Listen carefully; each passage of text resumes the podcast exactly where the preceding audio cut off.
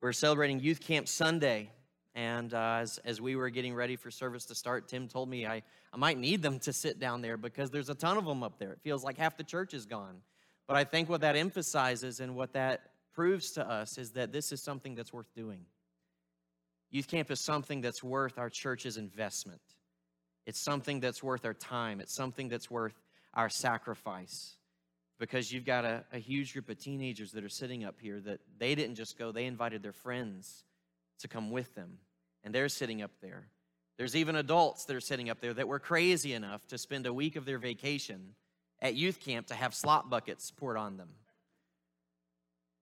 They were willing to do that. But I'm so thankful to be part of a church who's willing to make an investment in something like youth camp, uh, something that can be such a, an influence and a power and a, a student's life, and a child's life, to get them to a point where they realize, oh, I'm not the only one that has an interest in God. I'm not the only one struggling with the things that I'm struggling with. I'm not the only one that needs a Savior. There's a ton of them like me. And while we would say youth camp is a time when God seems to work specifically in these students' lives, we know that now that we're home, guys, now that we're home, this is when the real work starts. Any of them that were there that made any kind of commitment or made any decision to start working, uh, walking more faithfully with the Lord, or said that they need to be baptized, they need to put their faith in Christ, and there were some of them that did say they needed to do that. Now we start to follow up. Now we start talking to them. Now we start seeing what's going to happen. So I'm just so thankful, and I want you to know that, church, because all of you played a part in this too, even if you didn't go, even if you didn't drive a bus, even if you didn't serve in the kitchen. And I do need to thank some very specific people. I'm, I'm especially thankful to Mark Ecoangeli, Robin Sheila Finch, Sherry Zub, Larry Weaver, Randy Trouton for serving us faithfully in the kitchen, for cooking all of our food for us, making sure that we were fed. They they, they had challenges to overcome. One of the refrigerators went out and all the food inside of it went bad, and they had to come up with a plan to fix something, and, and they were able to do that without a hitch. I'm thankful for Gaetano Polino, who he made those, those, uh, those videos that you got to watch that we posted on Facebook to let everybody know what's going on at home. Randy Thomas, who not only drove a bus, but also took pictures so that we could show everybody at home here's what's going on. Here's, here's what you're praying for while we're away. I'm thankful for Lucas Setzler, who led the music and the worship team at camp. You notice I'm mentioning other people, they're not even part of our church, they're part of different churches. That's one of the most encouraging things to me about how we do youth camp is that we have this is our church, we run it, yes, but we invite other churches that we're like minded with in our community to be a part of what we're doing at youth camp. And it was exciting to see all that happened there. Youth Camp Sunday, what we want to try to do is just take a moment to celebrate what God has done through camp and the opportunity that we had as a church to make an investment in these students' lives. And so I want to share with you a little bit about camp and what these students were learning all week because those videos and those pictures that you saw, they showed them having a lot of fun. They showed a lot of games, but they also showed them reading their Bibles showed them doing devotions every single day. It showed them in worship, praising the Lord, and listening to preaching from the Word of God, challenging them to submit themselves to it. So, what did our students learn at camp this year? Our camp theme, as you've probably seen it on our shirts that we're all wearing, is all in. The camp theme was all in. To be all in on something means that you are completely committed to the task. It means that you hold nothing back. You see it through to the end. You're willing to make the sacrifices it takes to accomplish the goal. That's what it means to be all in. See, when you're willing to have a slot bucket poured on your head to get points for your team, you're all in. When you're running so fast on a dark field full of obstacles that you plow down a pallet like a linebacker to win a game of capture the flag, you're all in. That really happened. It was awesome. When you completely empty your cabin of everyone's personal belongings to ensure that you're not punished for having a dirty cabin, you're all in. When you wake up earlier than everyone else to start working on your memory verse because you struggle to memorize things, you're all in. And that happened too.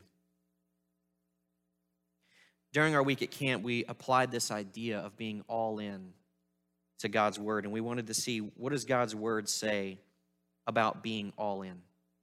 And here's what we found. We found, first of all, the thing that's the most obvious is this God is all in. God is completely committed to the task of saving sinners. God is all in for his own glory. He is committed to the worship and to the praise of his name and his name alone. That is what God is all in for. Everything that God has done leading up to this and everything that God will ever do is for that one thing. It is for his own glory, for the glory and the praise of his name. To glorify something is to praise it, to recognize the importance of another, the weight that the other carries within a community. And God is all in for his own glory. I remember the first time I ever heard that concept explained to me. It was a little confusing. It didn't seem quite right that God would be concerned about his own fame and the own praise of his name because when we do that, what do we get called? Arrogant, boastful, prideful, selfish. But the more you think about that, the more it makes sense. I mean, honestly, who else would you glorify? Who else is worthy of that kind of praise? Who else is worthy of the admiration? Who else is worthy of your complete love and devotion? Is there any that you can mention? Is there any that you can think of? because I can't think of anyone greater than the Lord who is deserving of that. And if there is no one greater that we should be glorifying, then it is completely fitting and good that God would seek his own glory. That is exactly what he should do, for there is no one greater than him. But that doesn't stop others from trying. Anything else that competes for my praise and admiration is trying to get something that it does not deserve. Scripture calls these idols. And it's very clear they are worthless. They can't do for you what they promise they can. Idols don't have to be these little statues that are carved out of wood or of metal or of stone. It's anything that you care about more than you care about God. It could be a person, it could be money, it could be a job, it could be your family, even. It could be material possessions. It could be sports. Anything that takes the place of God in your life is an idol that you are worshiping. And it does not deserve the glory that it wants you to give. Idols make promises that they cannot keep. We think that they can provide us the satisfaction, the happiness, the security, the fulfillment, the peace that might come with them, but they always fail you. And it doesn't matter how much you trust an idol, it doesn't matter how much faith you put in those things to deliver that to you, because it doesn't matter. The strength of your faith means nothing if the thing you're putting your faith in has no power to deliver you. If it has no power to bring you that peace, that satisfaction, fulfillment, the security, it will fail you. There probably was not a funnier moment at camp than when Ryan Lundquist stood up during Quiz Bowl, super confident that he had the right answer to a question that had been gotten wrong many times. He stood up and he shouted out his answer wrong, and his face fell. But that's exactly what it's like to trust in an idol. To be so confident to put your trust in something that at the end of the day is a disappointment. Sorry, Ryan, you're not a disappointment. The fact that God is all in for his own glory is actually very good news. It's good news for us that he is. Because one of the primary ways that God seeks to glorify himself is to save sinners from death and destruction. And by the way, that's me. That's you. That's all of them. And if that's the way God chooses to glorify himself, then God's glory is for my good, isn't it? They are not at odds. They're hand in hand. And that's why, in one of our scripture passages that we already read this morning, the psalmist is able to say in Psalm 115 1, Not to us, O Lord, not to us, but to your name give glory, for the sake of your steadfast love and your faithfulness. We should not be afraid, church, to pray that God would glorify himself. In fact, that should be our prayer every day because God's glory is for our good. The problem is, God is not the only one that is out for glory. He's not the only one that wants the praise and the admiration and the attention because the world is all in too. The world is all in in its opposition to God. It hates God and it does everything it can to draw you in and to make you an enemy of God along with it. That's what the world is about. We have an enemy. The world will do things like celebrate sin and mourn righteousness. If you need an example of that, you just need to think about what's been going on this entire month as you've probably walked into businesses or restaurants and you've seen a rainbow flag hanging there. Pride Month.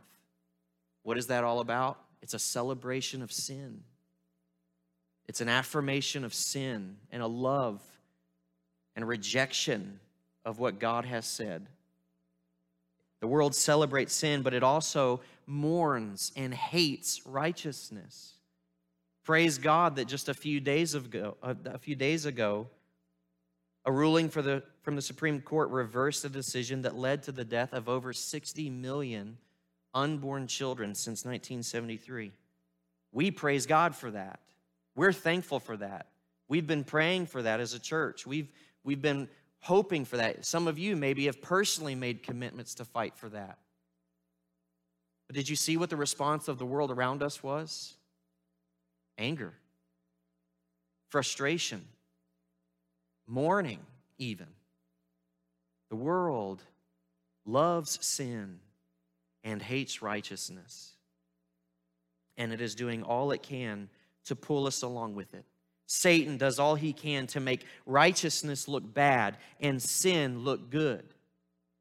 And he has tools at his disposal for doing that.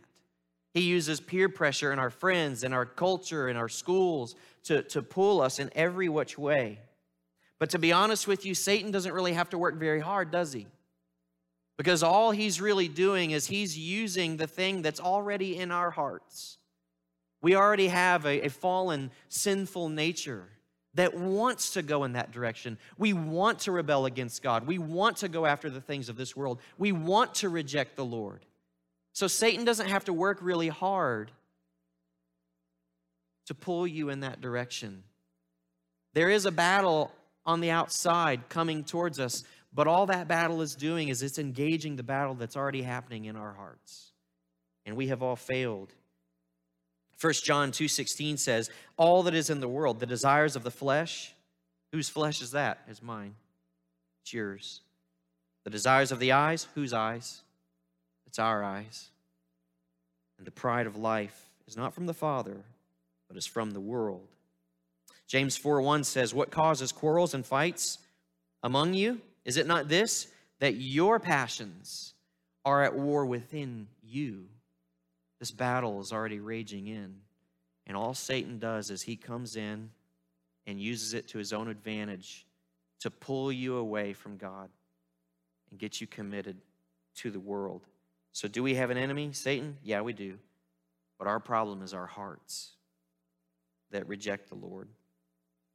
One of the most deceptive lies that Satan uses is he gets us to think that so long as we don't fully commit to the ways of the world, but we keep a little bit of godliness. We keep a little bit of Christianity with us, a little bit of spiritual knowledge, and we can just walk the fence. We can just stay somewhere in the middle, not completely committed to one. That is one of the most deceptive lies that the world gives us. It tries to convince you that you can play both sides. It tries to convince you that you can still have your worldly priorities so long as you at least go to church periodically. So long as you still look like a Christian, you can claim that you've been to church in the last month. You can enjoy sin so long as you ask forgiveness for it later. You don't have to worry about that. You don't have to read your Bible and actually strive to know God more so long as you actually have a Bible somewhere in your house so it's there when you really need it. We read a passage from Revelation this morning referencing the church at Laodicea. They tried doing that, didn't they? They tried playing both sides. And what did they receive but a harsh warning from Christ, letting them know that if they did not amend their ways, if they did not make up their mind, if they did not become neither hot nor cold, he would spit them out of his mouth. They were trying to play both sides. The book of James says that to be a friend of the world is to be an enemy of God. You see, you can't play both sides. You can't be a friend of the world and a friend of God. Maybe in your mind, that's okay. Maybe in your mind, that works. But at the end of the day, it doesn't actually work. Because you may be content to keep secret sin in your life, but God isn't. You may be content to have your group of church friends that you act one way around and your group of worldly friends that you act another way around. But you know who isn't? God isn't content with that. It's not that He doesn't want you to have friends in this world and neighbors and family, but to play both sides with that, He's not content with that. You may be content to say that your relationship with God is important for you while you consistently give the priority to the sports that you play or a paycheck that you get from work. You might be content with that, but God is not content with that. You see, a husband cheating on his wife without her knowledge, he's content with that arrangement. But you want to know who isn't content with that arrangement? His wife. It's in the same way God will not tolerate a cheating Christian. Some of you are so arrogant to think that you can sneak around on God and play both sides, that you can do both, that you can have the world and you can have God. I'm afraid, though, that what you're going to find is that you're going to be spit out. You'll be found to be lukewarm. And while you may think that you are a friend of God and of the world, what you'll find when you approach God in heaven, when you ask to be led into the kingdom of heaven, the words of Jesus will become true when he said that many of you will say to me on that day, Lord, Lord, did we not prophesy in your name? Did we not cast out demons in your name? And what will he say in return? Depart from me. I never knew you. Do not be deceived. When you choose to be a friend of the world, you also choose to be an enemy of God. And you stand under his judgment. The truth is that all of us stand before God as his enemies because scripture says that for all have sinned and fallen short of the glory of God. You see, the world won. The world did pull us away. We are condemned because of our sin. Praise God that the world is not all that's all in, though. You see, God is all in for his own glory. The world is all in to pull you away from God, to bring you to destruction with itself. But Jesus Christ is all in too. Jesus Christ is all in. He has gone all in by laying down his life for us to bring us back to God. Isaiah 53 6 says that we all, like sheep, have gone astray. We have turned everyone to his own way. Straying, disobedient, rebellious sheep.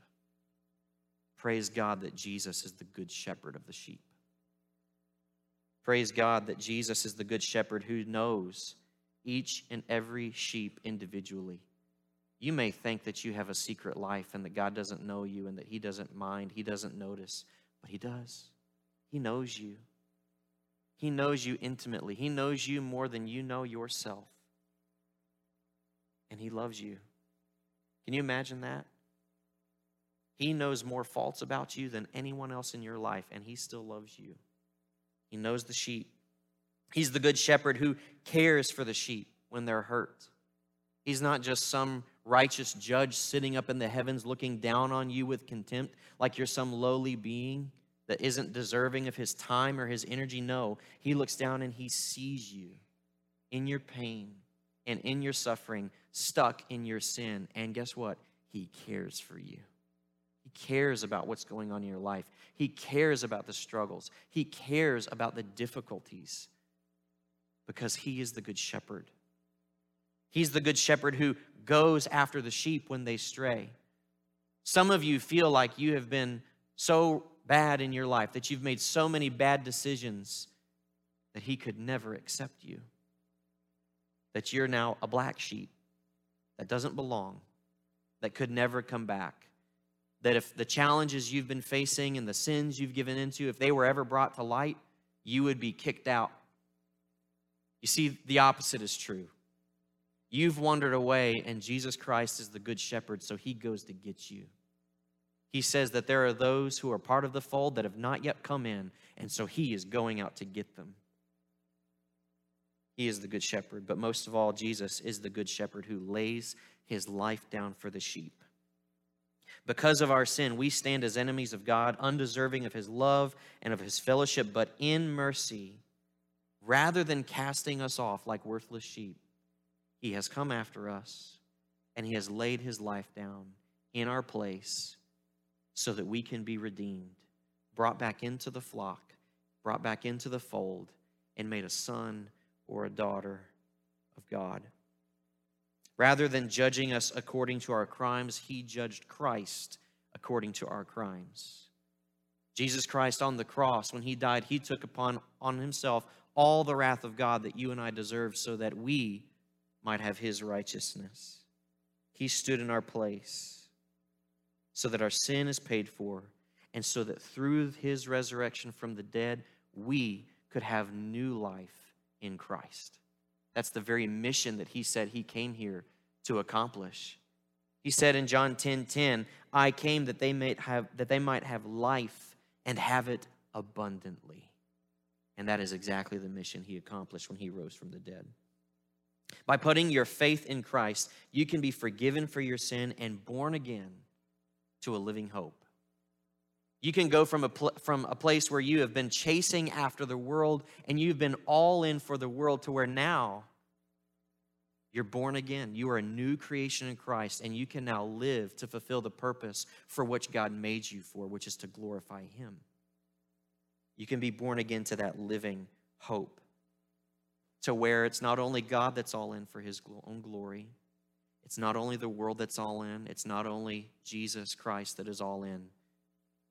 If you're born again, that means you can be all in too. It means that you can be all in for living for the Lord by putting your faith in Christ and being transformed by what He has done in your life. You can be all in. It means you have a new heart. You're no longer dead in your sin, but you're alive in Christ. We know that we're never saved by our own good deeds, but we strive to be what we are.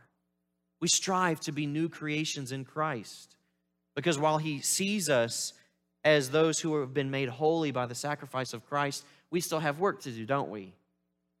And it's because we've been made alive that we can do that work, that we can strive for the holiness. We can't simply be content to be forgiven for sin, but we now try to do everything we can to live in the freedom from sin that has been given to us by the resurrection of Christ. Like the same way a, a prisoner who finally gets let out of a jail, they don't just sit around in the jail still.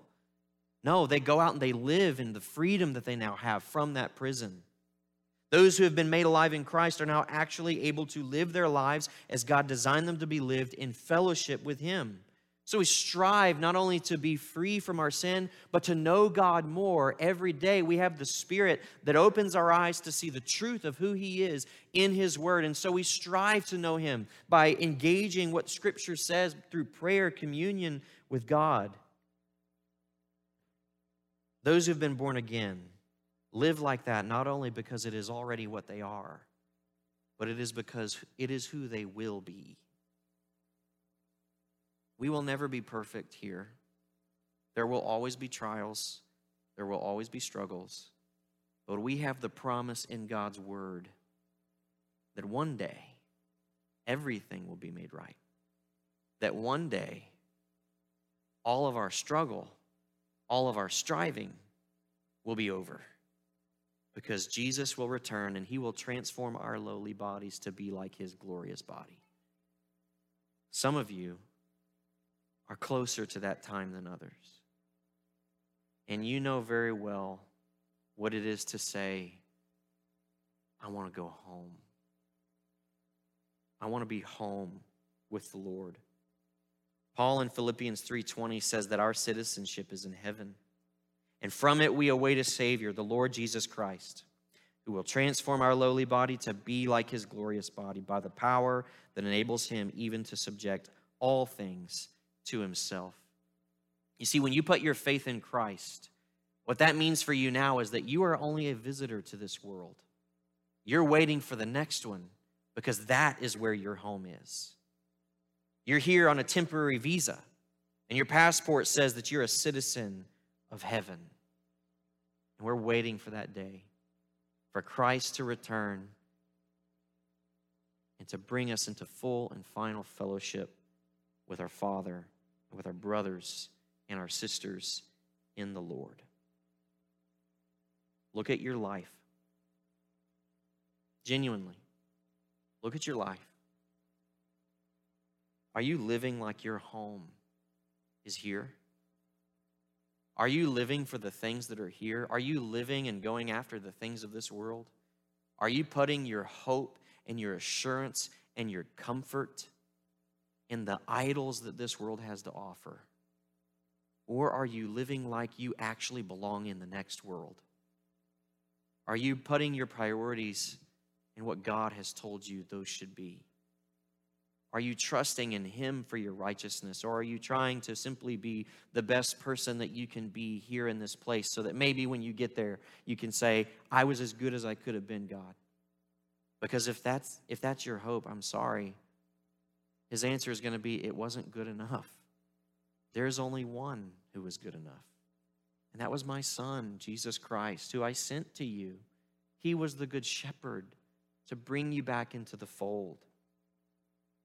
1 John 2:17 says, "The world is passing away along with its desires, but whoever does the will of God abides forever." God is all in for his own glory. All of the blessings he gives to us are meant to lead us to glorify him.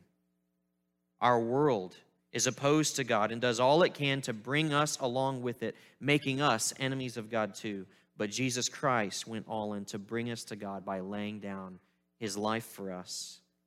And now we are called to be all in by living as those who has been transformed by what Jesus has done in our lives. That's what these students learned this week. Would you pray with me?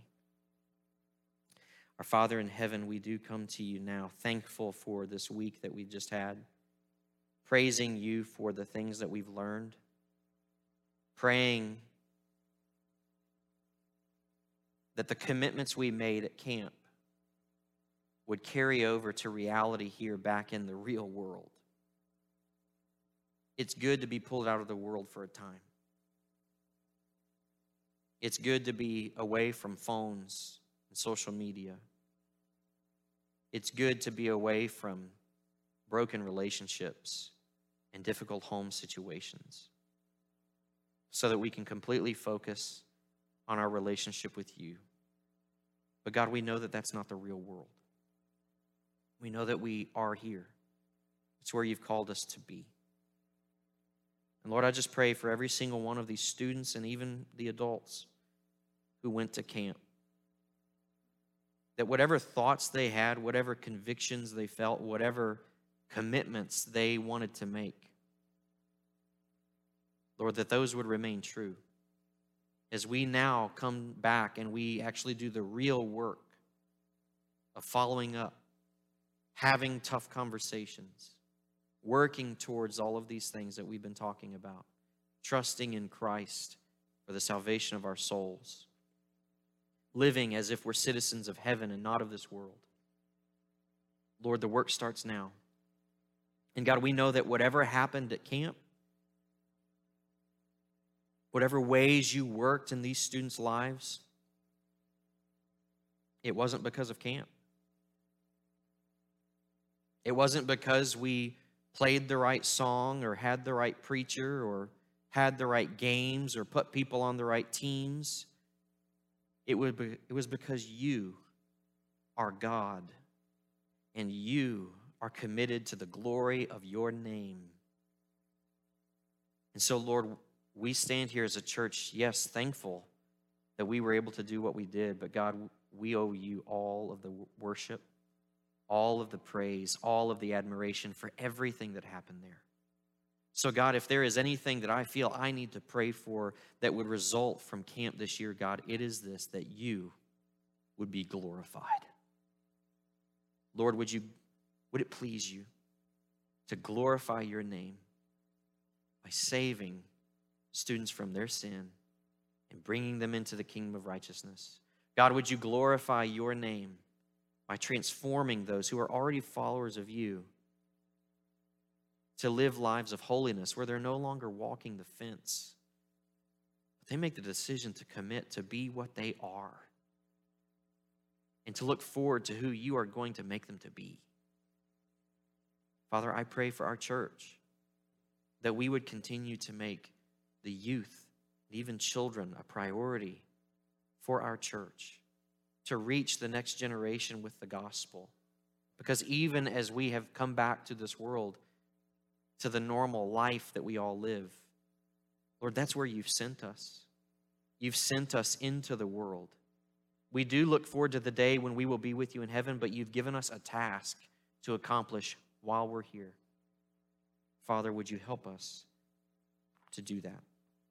It's in Jesus' name we pray. Amen.